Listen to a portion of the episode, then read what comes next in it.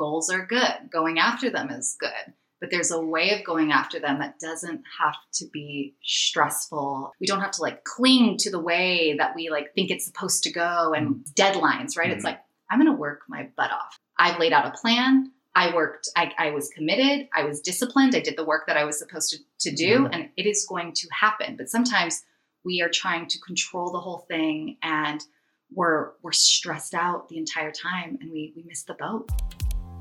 Welcome to the space between, the middle path between East and West, psychology and spirituality, high performance, and inner peace. Hi, and welcome to the Space Between podcast. I am your co host, Katie Cheadle, and I'm here with Clint Montfort. And we are going to be talking about stress today. Clint, are you stressed today? Uh, I'm not too stressed. I was a minute ago when we had the sounds of the loud gardeners in the background, but right. now it's calm and quiet. I'm, I'm feeling pretty good. Right, How are you? Right. I'm feeling good. Um, we're going to be talking about mindfulness based stress reduction, um, which is a program developed by Jon Kabat Zinn, um, which you know was revolutionary at the time. It's being integrated in, in a bunch of different ways now. But before we dive into mindfulness, I want to let's talk a little bit about some of the statistics around stress that are just mind blowing, but not really. Um, one of my friends always says stress is the epidemic of our time. And I think that's accurate. Like this has been going on for a long time and we are not dealing with it well. Um, so, Clint, listen to some of this. Okay. So, I got these stats from the Mental Health Foundation, and these were done at the end of 2019. So, we're talking like right before COVID, right? So, I'm interested in like how COVID has shifted some of these stats. Um, but so 85% of Americans are stressed. Shocked by that or no? Sounds low. this is what's kind of concerning to me and interesting. It says 70% of older adults, which is defined by being over the age of 25, 70% of older adults have had moments where they feel unable to cope. Like, right. I literally can't cope.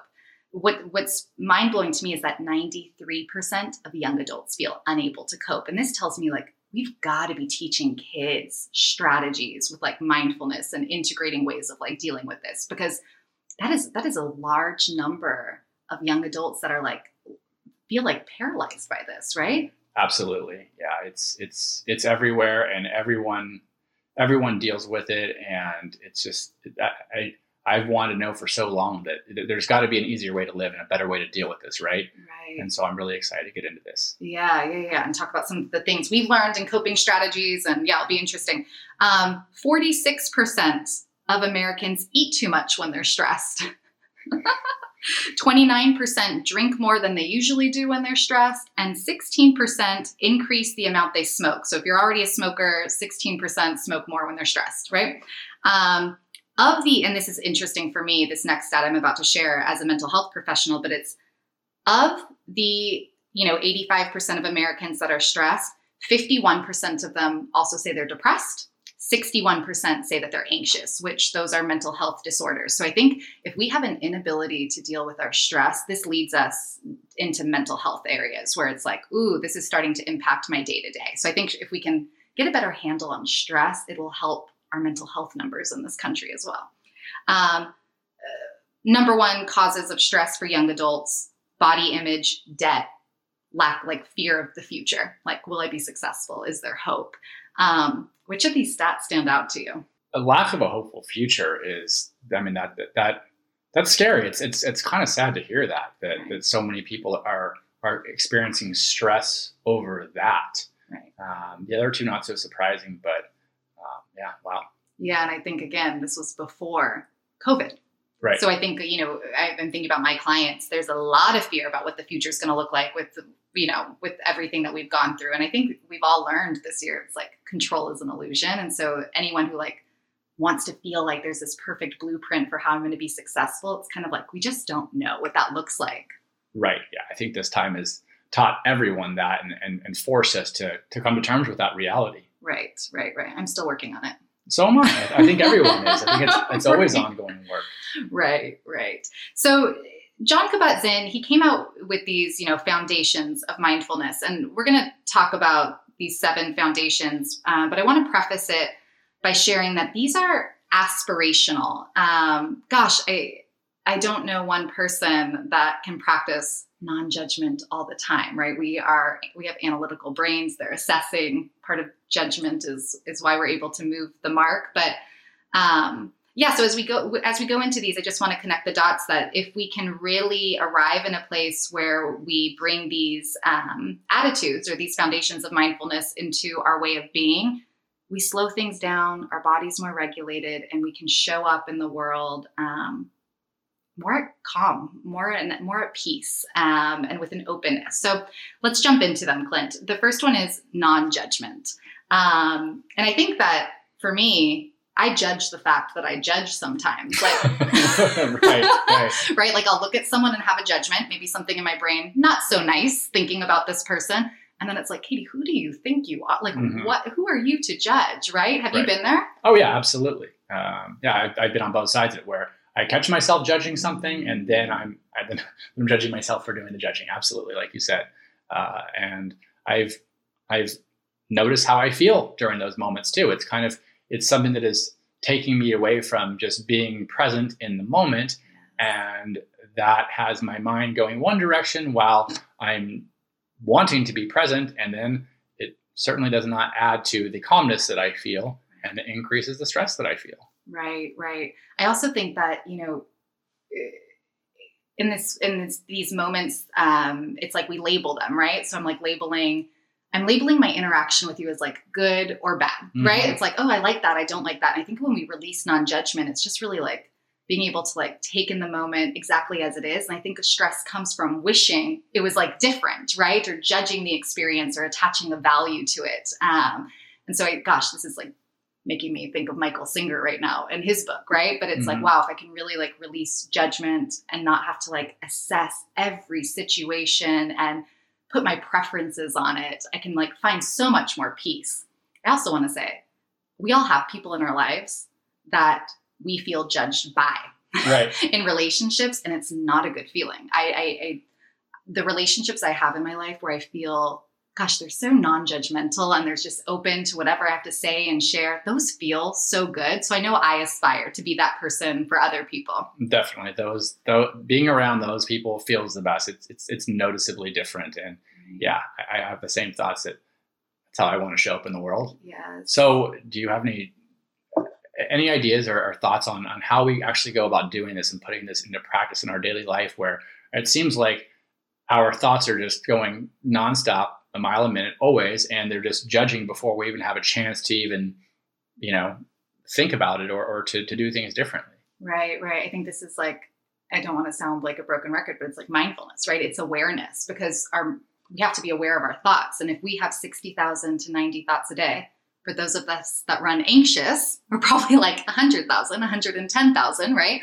Um, gosh, like there's no way I can catch them all. But if I'm really practicing mindfulness and awareness, it's like, ooh, you totally just judge where does that come from? Like getting mm. really curious about it. And I think that's that's the practice is once we notice it, then we can like then we can redirect and bounce back and, and get curious about where the judgment comes from. And I think as we peel back those layers, we're building the muscle. So then when I move through the world, judgment's going to show up less and less. And I can take in, and we're going to talk about some of these other ones, but then I can take in the experience for what it is with like a neutral mind instead of this is good, this is bad, right? Right. Yeah. Yeah. It's, and it's, it's like once we catch ourselves doing it, and so, so the awareness, as you said, once we catch ourselves doing it, it kind of like it stops it from spiraling out of control and we can observe that it happened and then get back to the get back to the present moment without that Yes, there's this um, old wives' tale, and uh, this this girl, she calls her grandma, and she like tells her grandma that she like made some team or she got some promotion or whatever, and she's like, "Oh my gosh, grandma, like you won't believe it! Like I made this, you know, I got this job or I made this team." Their grandma, and she's like, "I'm so excited." And her grandma's like, "It's not good. It's not bad. It just is." and then like a, few months go by and the girl is like oh my gosh grandma like you won't believe it like they fired me i i missed a deadline or whatever and grandma says again like it's not good it's not bad it just is. And then she was like working at a coffee shop or doing something that and she like met someone and anyways then she got like her dream job and she calls her grandma again. And her grandma's like it's not good it's not bad. And i think in life we don't know what the bigger plan is right? Like it, it goes back to surrender experiment of we we think that we want things to be a certain way, but if we really can just be non judgmental and be down for the ride and have an openness, it just is instead of like all the stress I cause myself when I want things to be different, right? Mhm. So much wisdom in that. No, there re- there really is, and and it life starts to be exciting when we actually put that into practice and just go, oh, what's coming next? What's going to happen next? As opposed to like you said, an attachment about how we want things to be. It's a really really hard thing to do, though. Yep. I mean, this I, I I have tried to do this, and uh, it it takes it takes repeated practice, but right. what the moments in my life where I found that I do do it, uh, it can be really fun. It can be really fun. You're like, oh, look where this led. And I think we could, we've all, we can all relate to this in the sense that we can look back on our lives and something that we thought that was bad was happening to us was really just something that needed to happen so the next door could open for us. And yeah. we can look back and, and kind of like, you know, happily look back on it and say, oh, look at all the good things that this led me to in my life. And I can't even imagine that not happening now, happening then because I wouldn't be where I am today and so grateful. But the trick is to be able to do that in the moment and not just look back on it, you know, as a thing you're happy about in the future, but but in the moment to just live that ride, right? Right. Yeah. If you can tap into the wisdom of 80 year old Clint Mhm. and like that guy that's like, man, you were so frustrated in your 20s or you wanted it to be this way so bad. Dude, it worked out exactly as it's like if I can tap into like that wisdom now in a day to day experience, how much happier would we be? A lot. a lot. Oh, hard work. All right. So let's move on. The second is patience. Clint, are you patient? I am much more patient now than I used to be.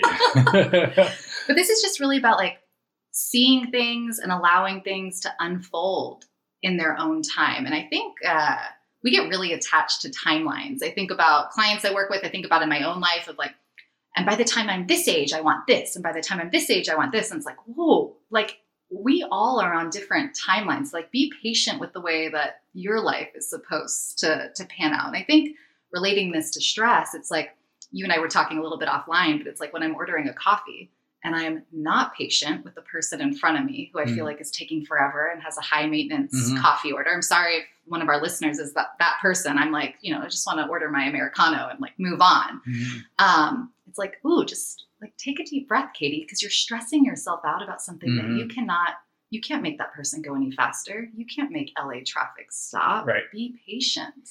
Uh, absolutely. Yeah, this this was a huge one for me in my life. Um, I used to just I, I, I- when I grew up, I grew up around um, you know in a family that was kind of always late, always rushing, and it really carried over with me into adulthood. So I kind of always, you know, I just always felt this like stress to move fast or want things to happen faster, and and I really experienced the impatient in times where I couldn't happen as fast, or or God forbid, there's a setback that makes things take longer than we thought they would.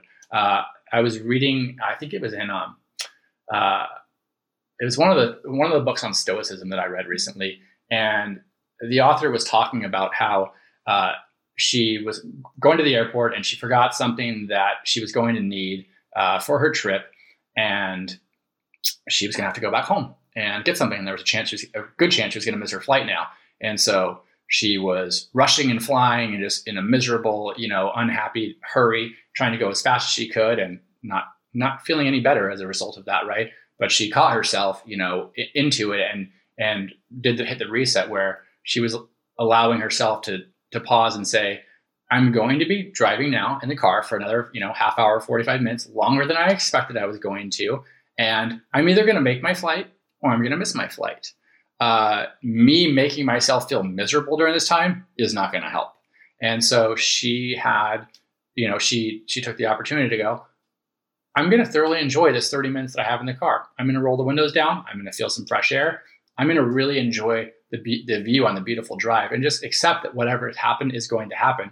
And I mean, that is like the best stress reduction technique that I've ever heard of. I mean, it's amazing. Right. Yeah. And that like feeds in so many of these themes feed into each other. Like when you were telling that story, I heard so much acceptance in there, but you can't really talk about acceptance without talking about patience, right? Of like waiting for things to unfold in their time. Right. These all speak to each other. Um, yeah, I think too, Clint, like we we wait sometimes, like even with building a business. Um, it's like instead of ha- be having patience and enjoying the process, it's like we think the next moment's going to be better, or like Mhm. let me just let me just cowgirl through this thing and like Mhm. and and the next thing's gonna be better and it's like whoa like how can i bring patience to like where we're at today and enjoy that and trust that like we'll hit whatever deadlines or whatever. I think patience is difficult in a in a culture that just really like encourages productivity, efficiency, optimization. It really is. Yeah.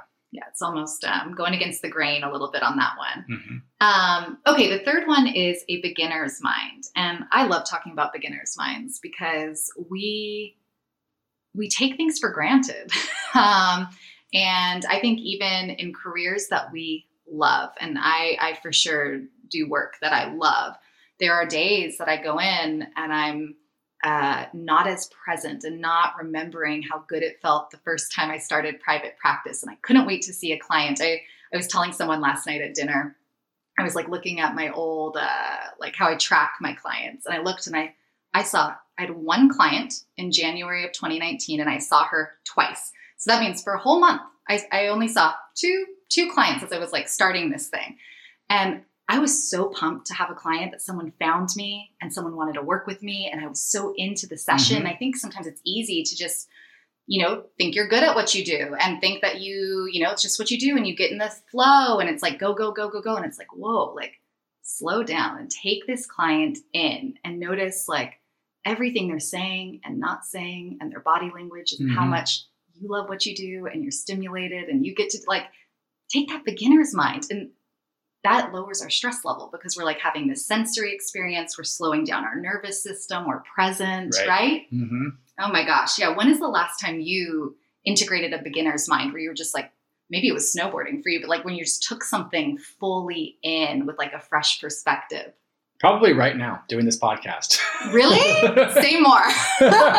yeah, I mean, uh, it, it's forcing me to because it all is brand new, It is. and so it's really it's really easy to. But but you know that that is something that is new. But when was the last time that I had a beginner's mind with something that that I do repeatedly um, or or do do frequently? Um, uh, yeah, just I mean, just even taking my my dog down to Dog Beach and going on a bike ride with her uh, yesterday and letting her run around and just just experiencing how fun and how awesome that is, right? And not just oh, this is something I do on the regular with my dog, but to to really take it in and go and just to see how much fun she's having and to to just you know just just enjoy it. And so so that was great.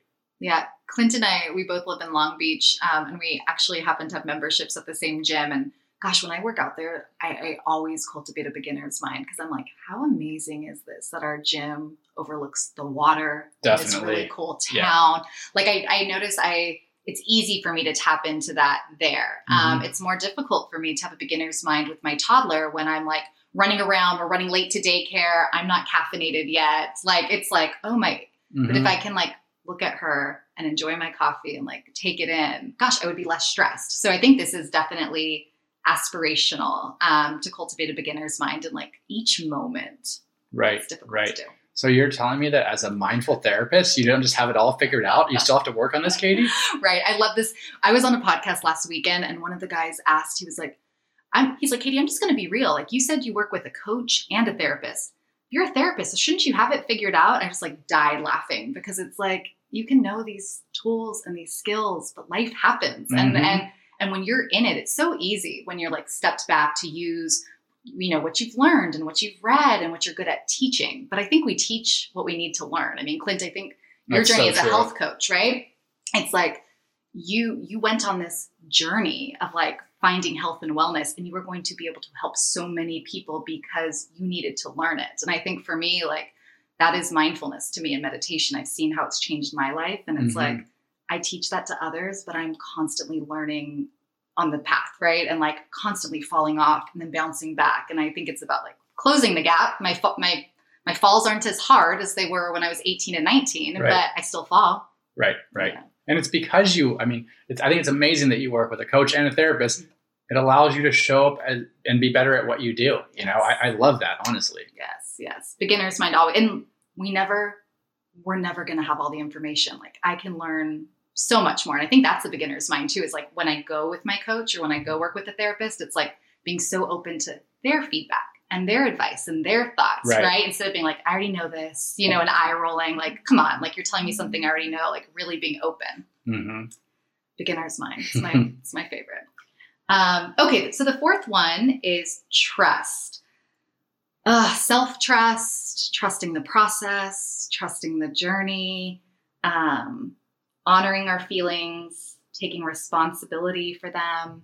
This is difficult, um, especially when we have insecurities. And I think we're getting a lot of messaging um, sometimes that, yeah, like, like go and go and get your answers from Google. Go and get your answers from someone else. Like, and and it's sometimes it's difficult to like trust ourselves and our own knowing and and take take the risk. Um, doubt creeps in, and when doubt creeps in, that's stressful, right? If I don't feel like I if I don't feel like I trust myself, I am constantly I'm constantly in this state of seeking answers and information and wanting people's opinion. That is that's stress provoking. That's a really good point. I think that is a there's a way that stress shows up that I think not a lot of people would think about necessarily. Mm, uh, right, and our self self doubt causes stress. Mm-hmm.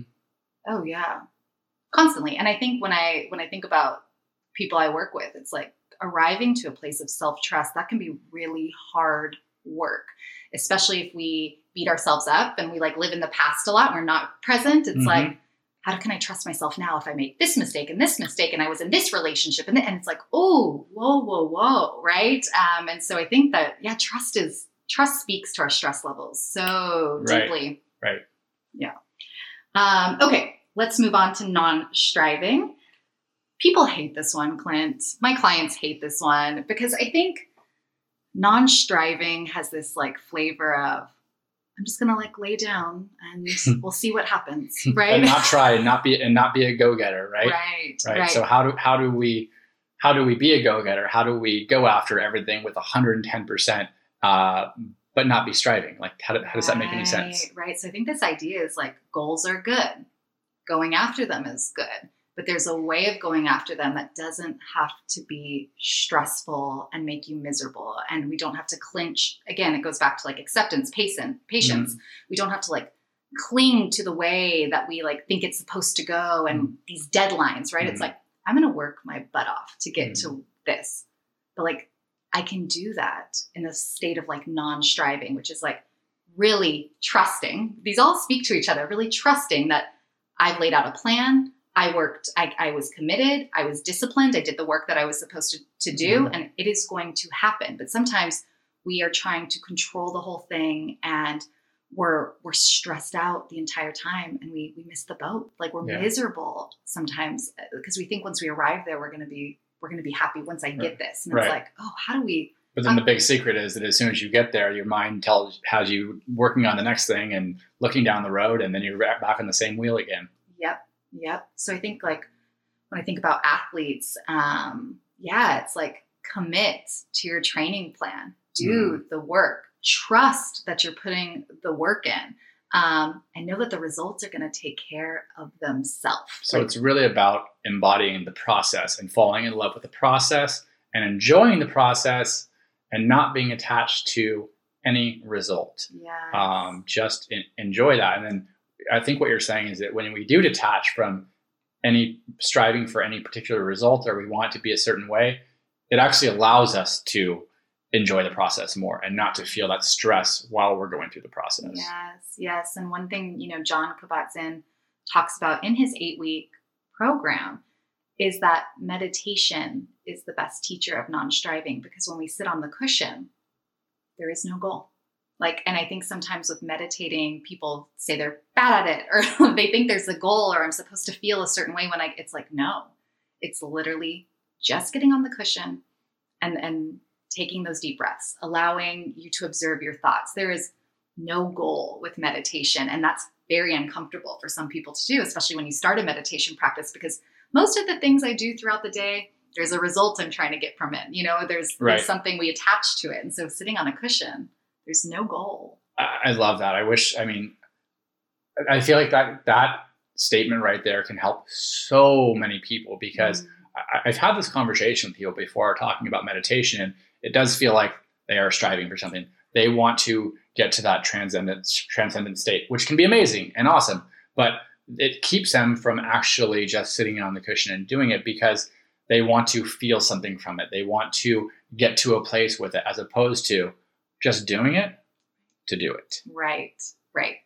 and then again, and trusting that all the all that good stuff it might happen, right? Oh, it is happening. It's scientifically provably happening behind the scenes, even if they don't know it's happening. And that's you know, I think that helps some people with saying that. But but I love that though, that it is kind of like going against the spirit of meditation when you're when you're really striving for something with it. Right. And Clint, what you just said, you actually um, you said that to me when we were on the Men Who Meditate conversation on Instagram. You mm-hmm. you mentioned that because I think so many people, um, when it comes to meditation, they do want to see the result, like you said, and you're like, even if you're not seeing it, it is happening. So not only is it like sit on the cushion and practice non-striving and detaching from any goal, but also have a deep knowing shit's happening. Right. and I think like the science continues to tell us that, um, but people want it to be more tangible. I think. And, yeah, yeah, definitely. Um, okay, the sixth is acceptance, and I think acceptance for me is the foundation of, of a lot of this, and um, a lot of the same people that don't like non-striving don't like acceptance because acceptance also has this flavor of like passivity. Um, mm-hmm. I'm just going to accept what happens when actually acceptance is this acceptance is the step right before massive change and transformation. Like none of the good stuff happens if we don't get to a place of acceptance, right? Because then we're like denying it. It's not that bad. It's like, no, I have to realize I'm I'm functioning of a place of way too much stress. I have to accept that. So then I can like choose different behaviors and a different way of being. And I think too, I was thinking, um, there's this one time I was in grad school and I was in a ton of traffic driving to Culver City. And I had a massive headache. And I was like totally clean. Like I was I was pissed I had this headache. I was like miserable. Like I I I was so cranky. I was so cranky. And I was reading Full Catastrophe Living for the first time when I was in grad school. And I was like, he talks so much about uh, integrating mindfulness when you're having pain. And so I was like, let's try it. And I was like, being present with my pain, thinking about other people in the world, like that are in pain and like connecting to that of like, I'm not alone. Um, right. And just like being suddenly my headache was manageable. It was like, it didn't go away. There's no, I wasn't like all of a sudden feeling great, but it was like, I wasn't resisting it. Mm-hmm. I accepted it and my experience became so much better. That's so interesting. That is so interesting. Uh, I got to try that one. right, right. Because it's madness when we're in these like uncomfortable situations to just like want it to be different, want it to be different, let mm-hmm. it like in like be, in, be annoyed by the fact that it's even happening, right? Like we get so mad. Right, right. Mm-hmm. But it's, it's it's so okay. So uh, walk me through this. So I'm walking through my kitchen. I stub my toe. I kick it so hard. I just want to yell a cuss word. You cuss. And then, and I just do. I do instinctively. I do. I, I feel like it feels good to let it out though. But, but you're saying, I mean, yeah, how, how do I, because then I really am annoyed. I'm so annoyed that I did that. And then I carry that on to the next task that I'm doing sometimes. Right. And it's like, ooh, how can I like breathe with the pain, accept that I stubbed mm-hmm. my toe? Mm-hmm if you're like being like why couldn't i just like then we're living in the past right mm-hmm. if you're mm-hmm. like why did i do this why why didn't i just step that way like right if we're truly embodying mindfulness like we're present with what is and again these are aspirational because these are so difficult to do but i think the power of this is and what jon kabat-zinn is telling us in his books and in, in his research is like if we can do these man we're healing stress like we will not be we're, we're going to be in a such a different state if we can really integrate mindfulness. Um, but man, I think acceptance is hard. It is, but it's a, it's a, it's it's it's a great one. It's like one of the it's one of the it's one of the ones that we can just practice throughout our days on a day to day basis, um, all right. the time. It, like the opportunity is there, moment to moment. Right. A couple things in the notes that stand out to me too about acceptance is you know it's not passive it doesn't mean you have to like everything and abandon your principles and values. Um, it does not mean you have to be resigned to just like tolerating things. It doesn't mean you should stop trying to break free of your own self destructive habits or give up your desire to change and grow. I thought that was my like freebie. I guess you have to stay stay doing right. the bad things because I'm accepting them. Right. It's like okay. quite the contrary, right, all right, right? All right. All right. Fine. And acceptance to is a willingness to see things as they are, and we're much more likely to have the inner conviction to take action when we have a clear picture of what is actually happening, which makes a lot of sense. Um, okay, the seventh is letting go, and this is this kind of feeds off of acceptance. It's like okay, I've accepted this and like, let me like take a deep breath and move on. Like, how many times does something happen, Clint, and we like hold on to it all day long? Like, I have a conversation with someone in my life. I don't like the way it went. I'm thinking about it. I'm like replaying it in my mind. Mm-hmm. I'm like, mm-hmm. God, I should have said this. Why did they say that? Ugh, I'm gonna text. Ugh, like it, it becomes this whole thing, right? And it's, it's like biggest waste of time and energy ever. And I do it all the time too. I do it all the time too. That shit go, right? We have to let it go. Right. And it's so difficult to do. Because... So how do we do it? Please, please, please, please enlighten me and everyone listening. Well, I think there's so many ways, Clinton. Like we we've talked about this too, right? Like I think one through a disciplined meditation practice of like, you know, even the practice of like breathing something in and then taking a deep breath and like literally releasing it, right? I think that's a beautiful practice. And if we notice in real time that we're holding on to something like maybe taking a deep breath, right? And like literally with the exhale, releasing whatever it is that we're holding on to. I think that's right. a beautiful practice. Right. Um, man, I, I think if there's like deeper things we're holding on to, there's so many like energetic rituals around this type of stuff of like writing something down and burning it, or even our journal practice in yeah. general, right, is a way of letting things go. I found journaling really helpful when I when I journal. Um, it's just it's just an opportunity to get thoughts out, and they they just tend to not come back up as much. When you do that journaling in your head, it just feeds the cycle. It feels like even if you get to a place where you're okay with it, it just it just it doesn't really resolve it as much. Some something about physically writing it down and getting the words out on paper just doesn't really come back. Right. You know, it just feels like resolution somehow. Yes. Oh, I love that. Yep. I, I, and I think different practices resonate with different people. I even think like right. therapy is this for some, right? Like talking about something is a way of letting it go. For sure. Um, ooh, yeah, there's so many different practices. Jon Kabat-Zinn says too that like we all know how to let go because every night we go to sleep and that's kind of a way of like letting the day go a little bit of like mm-hmm. we're moving on. Mm-hmm. I mean, sleep's a whole other topic because it's not that easy sometimes. And then, and then, it impacts your dreams. right. oh, right. I, I, know you're saying. Right, right, right. Um, you know, there's a lot of people that uh, like to add an additional foundation of mindfulness to his work, and I, I just I want to mention it um, because it's not included here. But gratitude.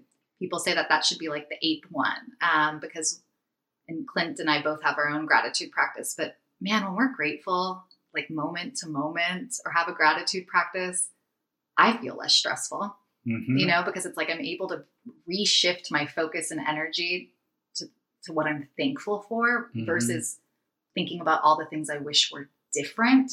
That has like a physiological impact on me. Oh, yeah, absolutely. I mean, I remember talking to you about things I'm grateful for and then having you tell me how much I lit up, how much how my posture changed, how my smile changed, how my the way I was carrying myself changed, the tone of my voice changed, and all of a sudden I felt this positive energy over me. Right. It really is amazing how how something so simple, um, you know, can make us make such a huge difference in the way that we feel and calming us and de-stressing us. And it's one of those things that I think all of us do at points in our lives, but it's it's really the key is to incorporating it into our daily lives, right? Having right. having a regular gratitude practice. Right. And you know, one of the books I recently read um, by John Ruiz, who's the author of the Four Agreements, which most people are familiar with. He has another book which I just read, Circle of Fire. Um, but he was talking about integrating gratitude moment to moment. And that is really difficult. It's easier for me at the beginning of my day and at the end of my day to write five things I'm grateful for, mm-hmm. right? But moment to moment, even in these uncomfortable situations of like being in LA traffic and instead of wishing it was different, being like, I'm so grateful I have a car. Mm-hmm. Right. I'm, I'm, I'm so grateful that I'm driving to go have dinner with a girlfriend. Mm-hmm. Like I have a friend right. that wants to hang out with me. Like whatever it is, it's like in each moment we can shift to gratitude. That is the work of a lifetime. In each moment, absolutely, it, it really is. It doesn't have to be just once at the beginning of the day or once at the end, end of the day, but in the moment, like in the best. It's I, I love to like, you know, you were talking about when a good time to do it is when things aren't going as the way you think they would, or in a way that's you know causing you to feel less, a little less happy. What I like to do is to view those things as cues, right? Literally, when something bad happens, or when we feel ourselves wanting things to be a different way, that is our cue to go. What can I be grateful for in this moment? Right? Yes. Ooh, I love that. So when we are activated, Mhm. it's like, oh, got the message, time to tap into gratitude. Mhm. I love that practice. and it takes some time to do it too but then you get you start to oh there it is there's that feeling again. And like you kind of identify with the feeling you know we have in our body somewhere. It helps for me right? With for me it's like i carry stress a lot of times in, in, in my stomach right? That's where i have tension. So if i'm going about my day and i notice myself tensing up in that i'm like okay here's a really really good opportunity for me to do this. I love that. And if, you know, if you guys haven't picked up on this already, it's like there's a theme here of like moment to moment practices versus formal disciplined practices. And I think, like we both talked about, we have a formal gratitude practice, we have a formal meditation practice. But I think the real juice is in moments to moments, right? Of practicing mindfulness, practicing gratitude throughout our day. A hundred percent. Yeah, yeah. It's kind of like the daily practice of it, like the the the morning meditation. Or it, it helps us build up that skill. But then, yeah, put then we use that muscle that we've built up doing that and put it into practice throughout our days, moment to moment. Yes. Oh, I love that. Um, so, you know, shifting out of those foundations of mindfulness, I just want to share, you know, my experience of mindfulness based stress reduction. Um, there were two things that I feel like I got the most out of um, in my personal experience, and one was this idea, and I was it was a younger version of myself, but one one of the things was this idea of responding versus reacting, which was like mind blowing to me at the time, right? I was like, oh, Katie, you are reacting to everything in your life. Like you let this thing that happened make you feel this way. Um, and then this thing happens and you do this. And it's like, whoa, like I actually have power in the way that I want to respond. And by practicing mindfulness, I just saw such a shift in like being able to take a couple seconds. Like Clint, if you said something that offended me, old Katie might have been like, well, screw you. Like, what, why do you think that? Right? Like judgmental mind. And it's like, now it's like after learning these practices, it's like taking a deep breath and then choosing like how I want to respond or getting curious about what you, why you said what you said, right? Mhm. Um, and it's just a that was just one of the biggest things I've seen in my own life from practicing mindfulness and and and looking at the way that I handle stress. It's like, gosh, reacting versus responding is a huge theme for me. And when I get reactive, I know that I'm I'm I'm getting too far away from my mindfulness practice. It is such a good, it's such a good measurement for me is when I get Right. reactive. Right. Yeah, definitely.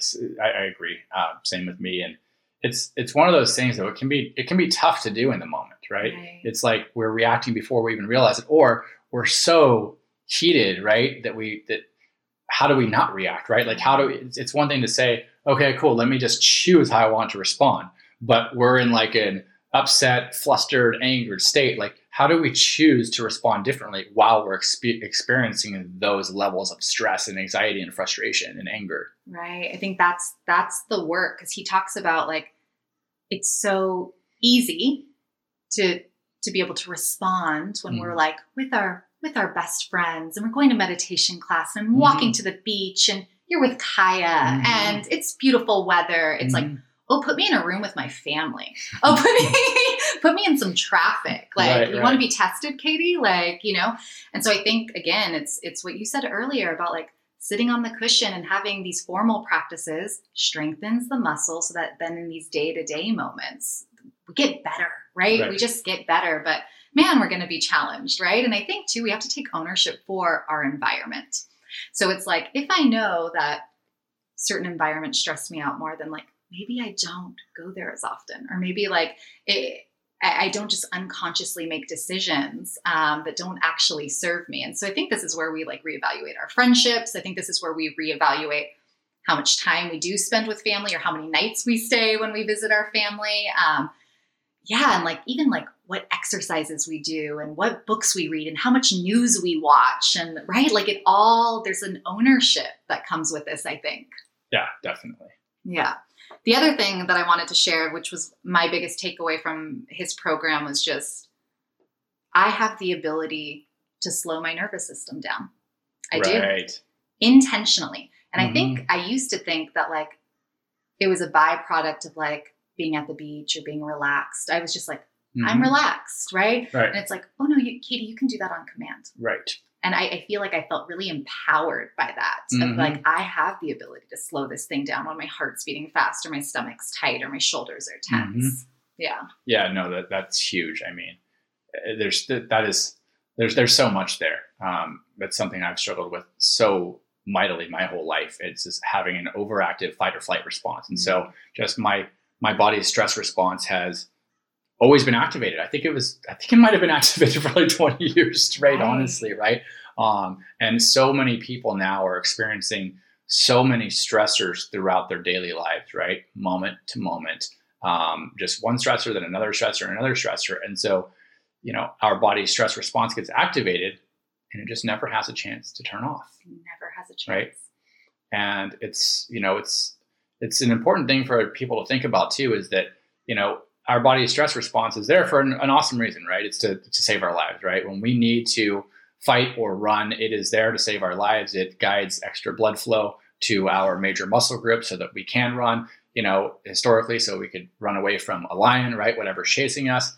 Difference was when we experienced that stressor back then and we ran away from it, now our body's tired. Now we automatically go into rest and digest mode where we get to deactivate our sympathetic nervous system, which is associated with our stress response, and activate our parasympathetic nervous system, which is associated with relaxation. We don't do that now. When we experience a stressor in our life, whether it's traffic or an argument with a family member or a friend, or just a million things we have to do during the day, we experience stressor, sympathetic nervous system happens, stress hormones released, and we never engage in anything that is going to turn on our parasympathetic nervous system response.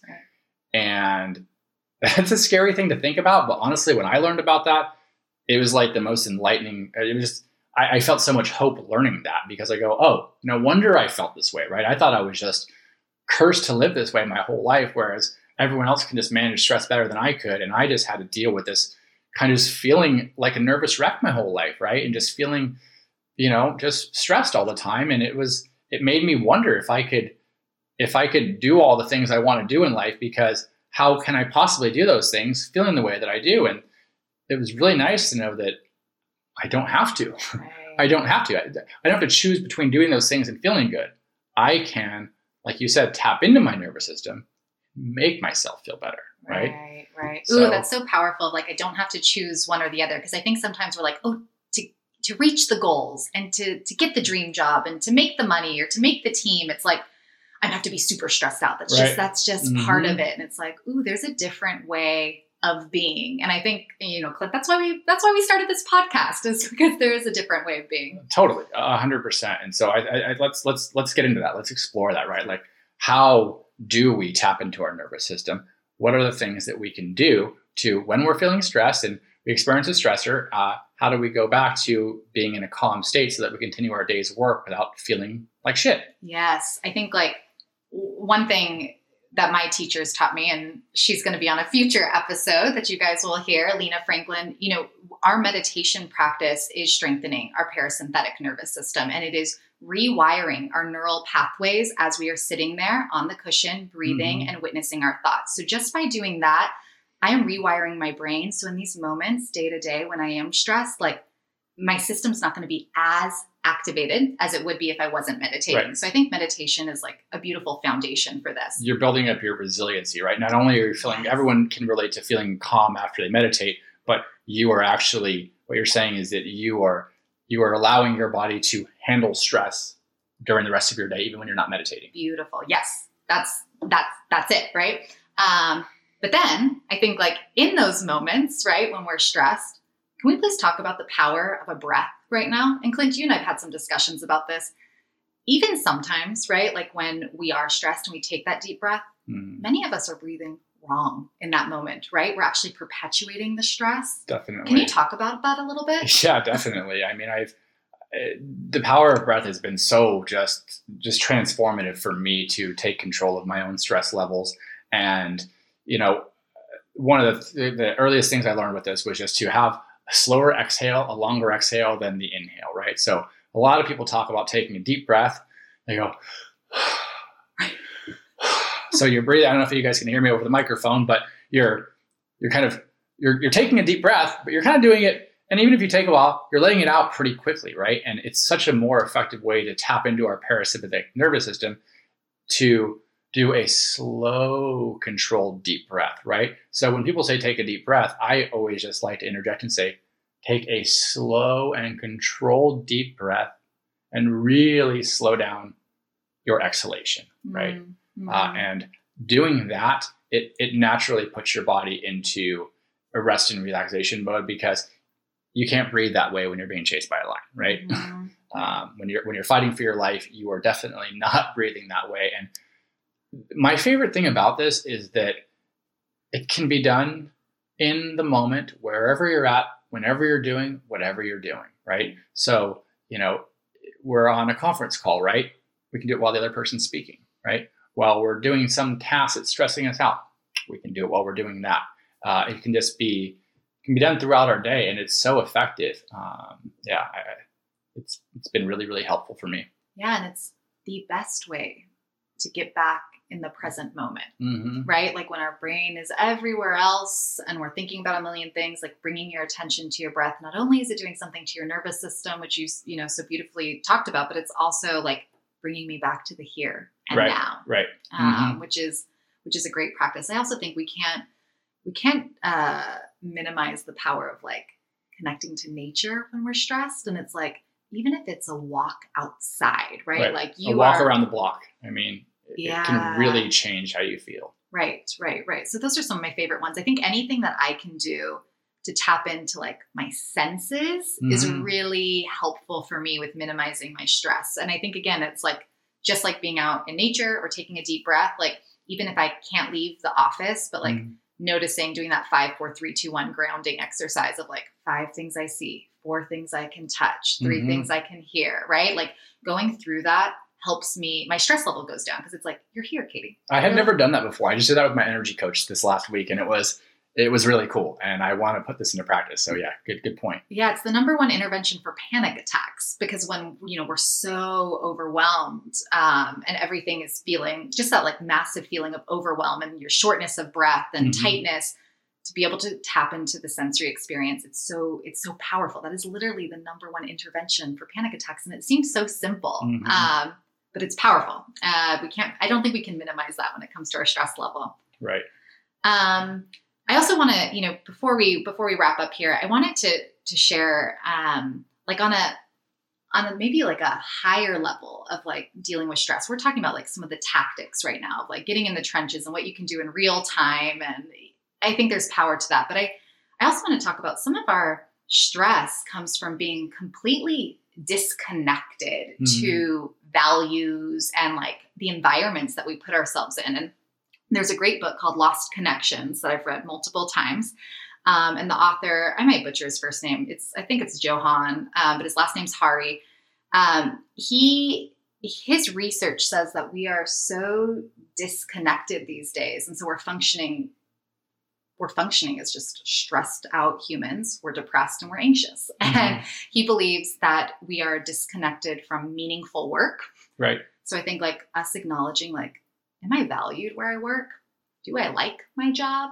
Are they setting me up for success and to feel good? Like really taking some ownership for that. Right. Um, uh, your values, like, am I living in alignment with my values? Um, I, I, I can't possibly be calm and at peace if I'm if I'm living misaligned, right? If I'm saying family is the most important thing to me, but I'm working 14 hours a day and I never see my kids or my spouse, Right. Clint, I'm going to be stressed. Right. I'm, I'm so misaligned. Right. Right. When, when we're when we're living that way, it's it's like it's like we're we're doing double duty because we're we're not living how we want to be living, and so then we're trying to like project that way that we're feeling and want to be living, but we're not actually doing it. So it's just kind of like we're being pulled in two different directions, which just adds to our stress levels. Right. Um, and just to wrap this up, like disconnected from nature, which you and I just talked about, like Mhm. we're not supposed to be under fluorescent lights all day and Mhm. sitting at a computer screen and have our phone lighting up. Like Right. we were not supposed. That wasn't what Earth. You know, that Mhm. hasn't wasn't how this was Right. thousands of years ago when people weren't dealing with anxiety and depression the way they are today. Right. And those are those are major stressors on the body, Oh big yeah. time. Right.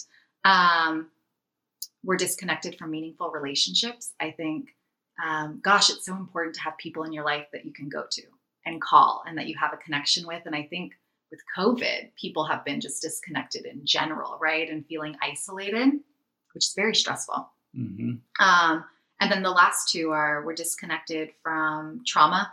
So I think sometimes we went through things when we were younger and as kids, and we just push it away and it doesn't have a voice. And that will cause us stress for the rest of our lives. It's like happening oftentimes on an unconscious right. level because the body keeps the score and we know this. Um, and then lastly, like we're disconnected from a hopeful future.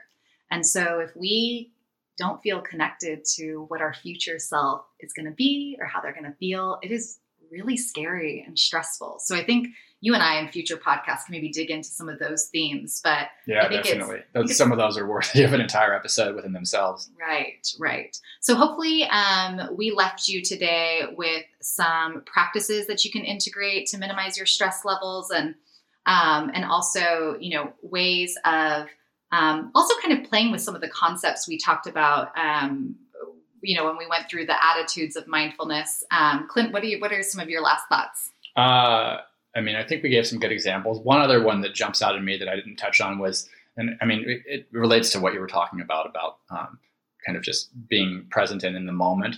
But the easiest way to do that is to knock it off with the multitasking. Um, multitasking is one of like the biggest. If you want to feel more stress in your life, start multitasking more. Um, I used to do it all the time and it never made me feel better. And you know, I think uh, most people know now that multitasking isn't the best way to do things because you end up just doing two things, not as optimally as you'd like to do each one of them. Um, but I don't know if that a lot of people pay attention to the amount of stress that it creates um, within them by trying to do two things at once because you're you're doing one thing, your mind's going somewhere else, and sometimes I think people don't realize that they're doing it. Um, I one one way that it showed up for me was you know when I'm doing a task that you know just some task that I don't want to do, whether it's folding laundry or doing dishes or whatever, right? in my head, I'm running through my task list of all these things I've got to do next, and I'm putting it, trying to put it in an order of what I'm going to do next, and going through all those things. I mean, I've I've observed it. It it it adds to our stress levels. It really, really does, as opposed to just going. I, I can't be doing those things right now. I can't be really doing anything else right now. I might as well just be fully present while I'm doing this task. And even if we could be doing something else, it truly is. It's one of those things that people are going to get a return on their investment from because they might go, well, I really need to do these two things at once because otherwise I'm going to not be able to get everything done.